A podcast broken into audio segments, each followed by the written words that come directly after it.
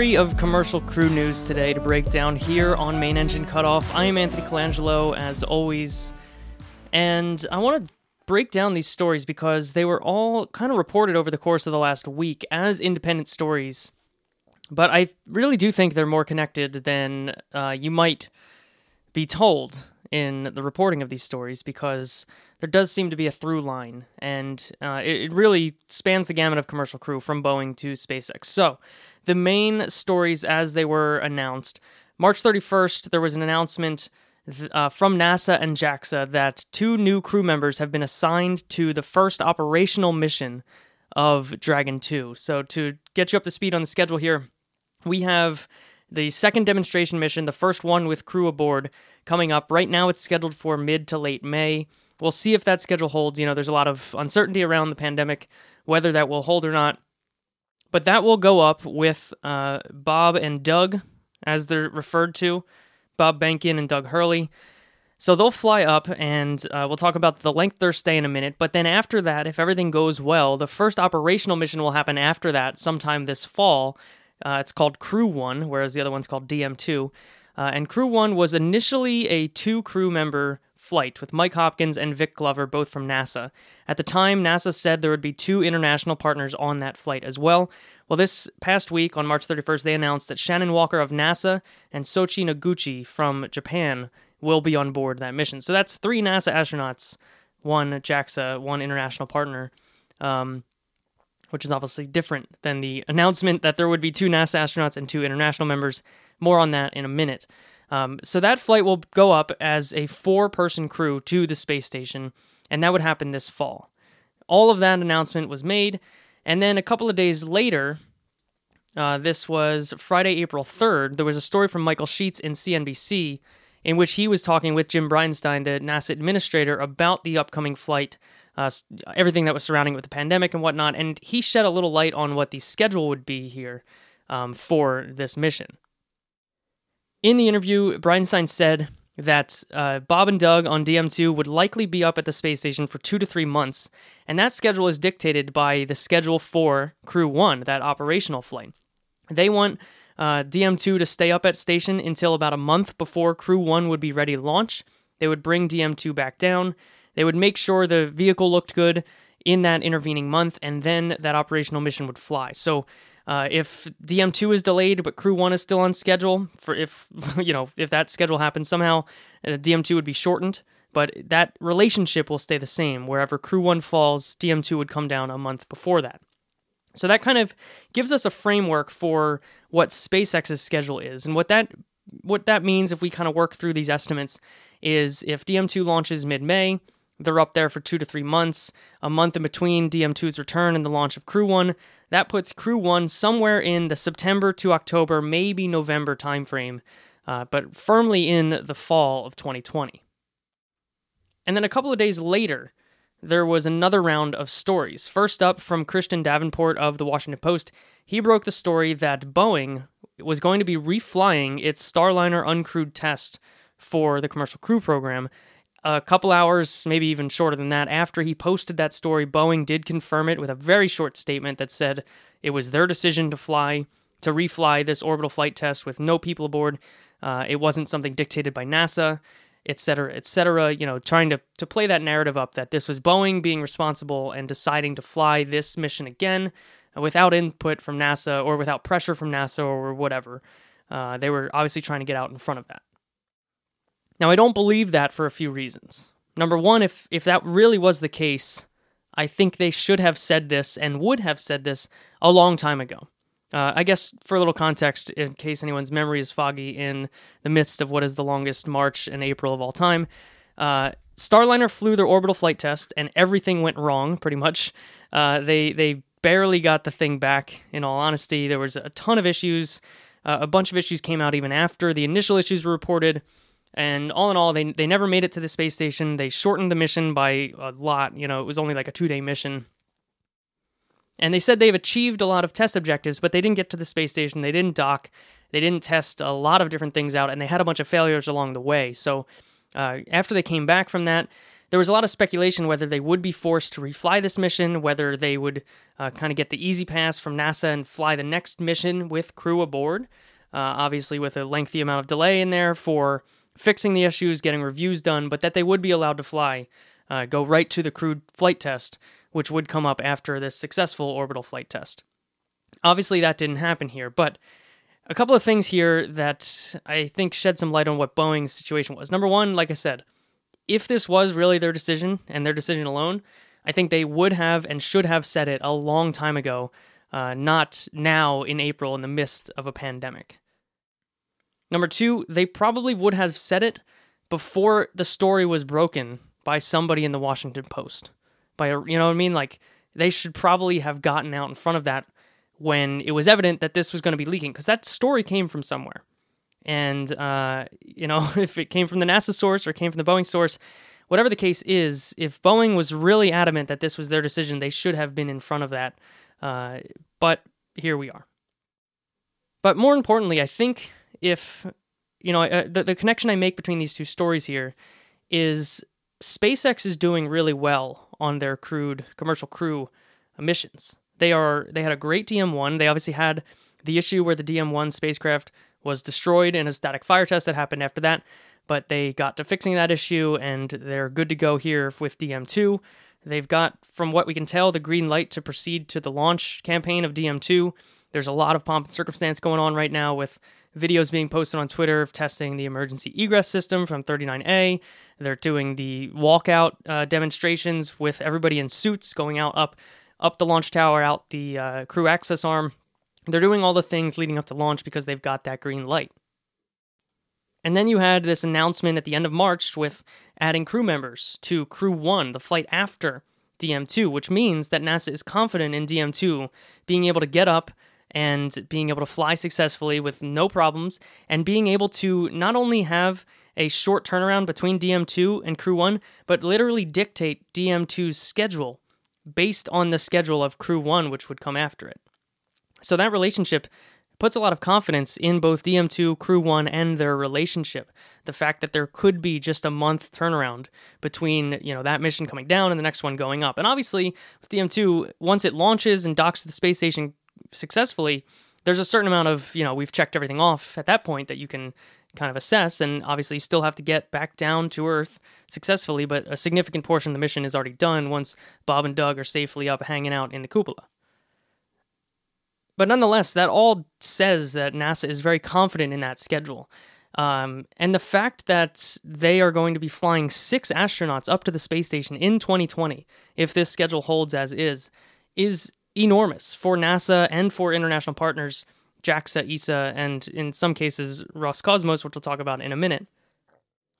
But six astronauts in the course of, you know, just about six months is pretty enormous for the space station program. Because if you think back to the last couple of missions, um, if we want to count six of the U.S. orbital segment crew members that have went up, that's NASA, ESA, and JAXA, uh, Japan, Europe, and the U.S. Space Agency. If we want to count six crew members up on the space station, we have to go back to Soyuz MS-12 that launched in March 4- on March 14th, 2019. So to run through the schedule, we had Soyuz MS-12, March 14th, 2019, with Nick Hague, Christina Koch. MS-13 was on July 20th, 2019, with Luca Parmitano of ESA and Drew Morgan of NASA. MS-14 was uncrewed. That was a test of the new launch vehicle configuration for Soyuz.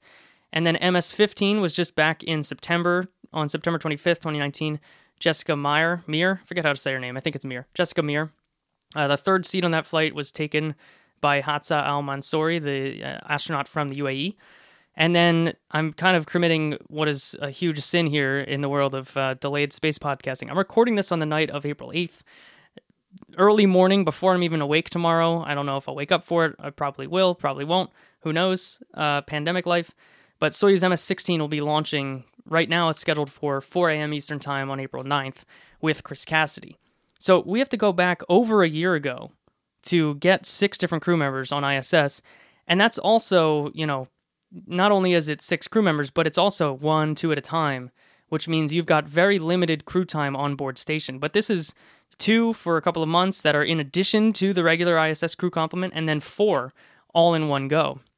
So having more people on station has this compounding factor where you've got more crew time available the more people you have concurrently on station. So it's not just six additional astronauts this year, it's six with extreme amounts of crew numbers at the same time on station, which lets them get a lot more done up on station day to day. So that is, you know, the the beginnings of the transformative era for ISS. To have this amount of crew flying up to ISS uh, is is just kind of going to change everything about ISS, at least on the U.S. orbital segment side. So I don't think that these two things are completely detached. I think it is notable that the crew assignments, the schedule for DM2 and Crew 1 all came out the week leading up to it coming out that Boeing was going to be reflying this Starliner uncrewed flight. I do think that is a heavy relationship uh, between the two. Maybe, you know, Christian Davenport, being a great reporter that he is, started digging a little bit once all this Crew 1 and DM2 news was coming out, started digging and found this. Um, but it just seems like that is, you know, from one week to the other is just too many news stories that are connected to um, to really be disconnected.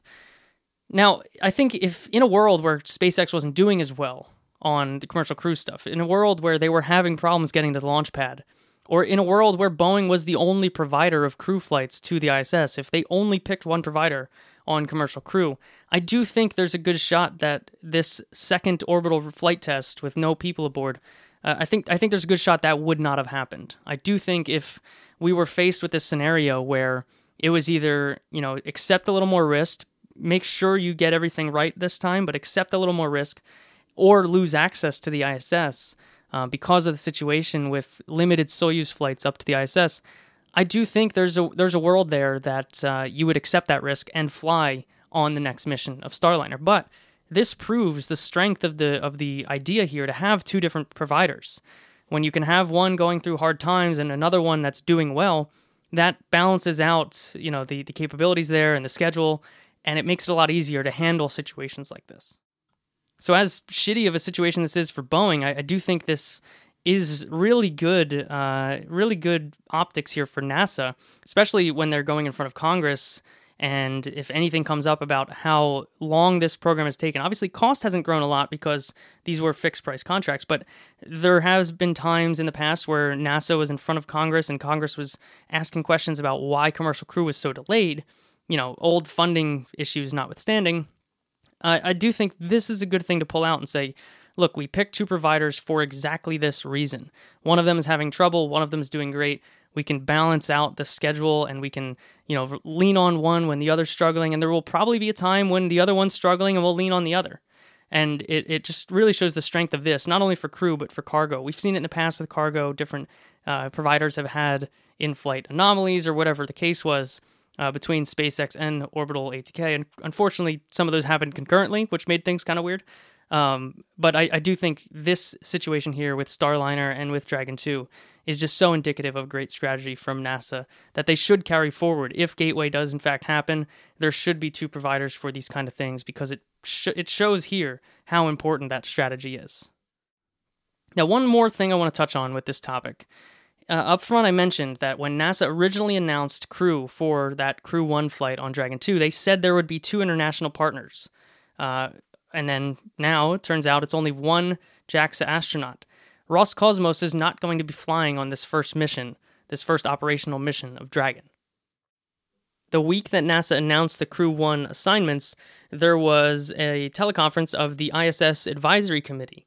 And Tom Stafford, on that committee, uh, he said this about Roscosmos. I'm going to read here from a Jeff Foust uh, story on Space News. Stafford said that the Russian officials who met with Stafford's committee in Houston in December were re- reticent to fly cosmonauts on what to them are unproven vehicles. Quote, the Russian side noted that prior to agreeing to the mixed crew plan, there needs to be a successful U.S. crew launch. Roscosmos will consider participation after successful launches, but will not participate in the first launch of the vehicle. So, what he's saying there on the mixed crew launch idea is this is something we've heard for years about commercial crew that once commercial crew is up and flying, we'll still fly NASA, ESA, and JAXA astronauts on Soyuz, and Roscosmos will fly a cosmonaut on the US crew launches. That way, if there's an issue with Soyuz or an issue with the US launches, uh, each side could still get access to the ISS and maintain uh, presence on both sides of the space station. Now, in this case, I think this is another example of Roscosmos being, of late, a bad to unreliable partner on the International Space Station front. They had all these issues a couple years ago. I think it was what MS9 and MS10, where one had the in-flight abort on. Uh, I think that one was MS10. Let me make sure I'm getting all this right, because if not, I'm going to get a bunch of tweets and emails and stuff.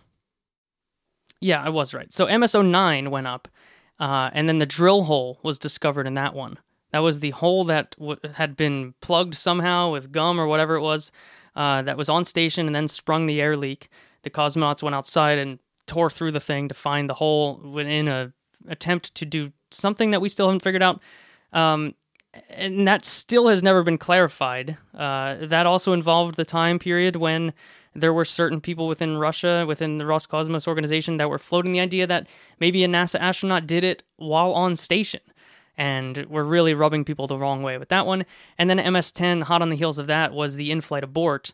Uh, that was an issue with Soyuz launch vehicle that caused Nick Hague and uh, Alexei Ovchinin to abort in flight and have a ballistic reentry. So they had these two really bad problems that had very limited follow up, at least from what we can see publicly.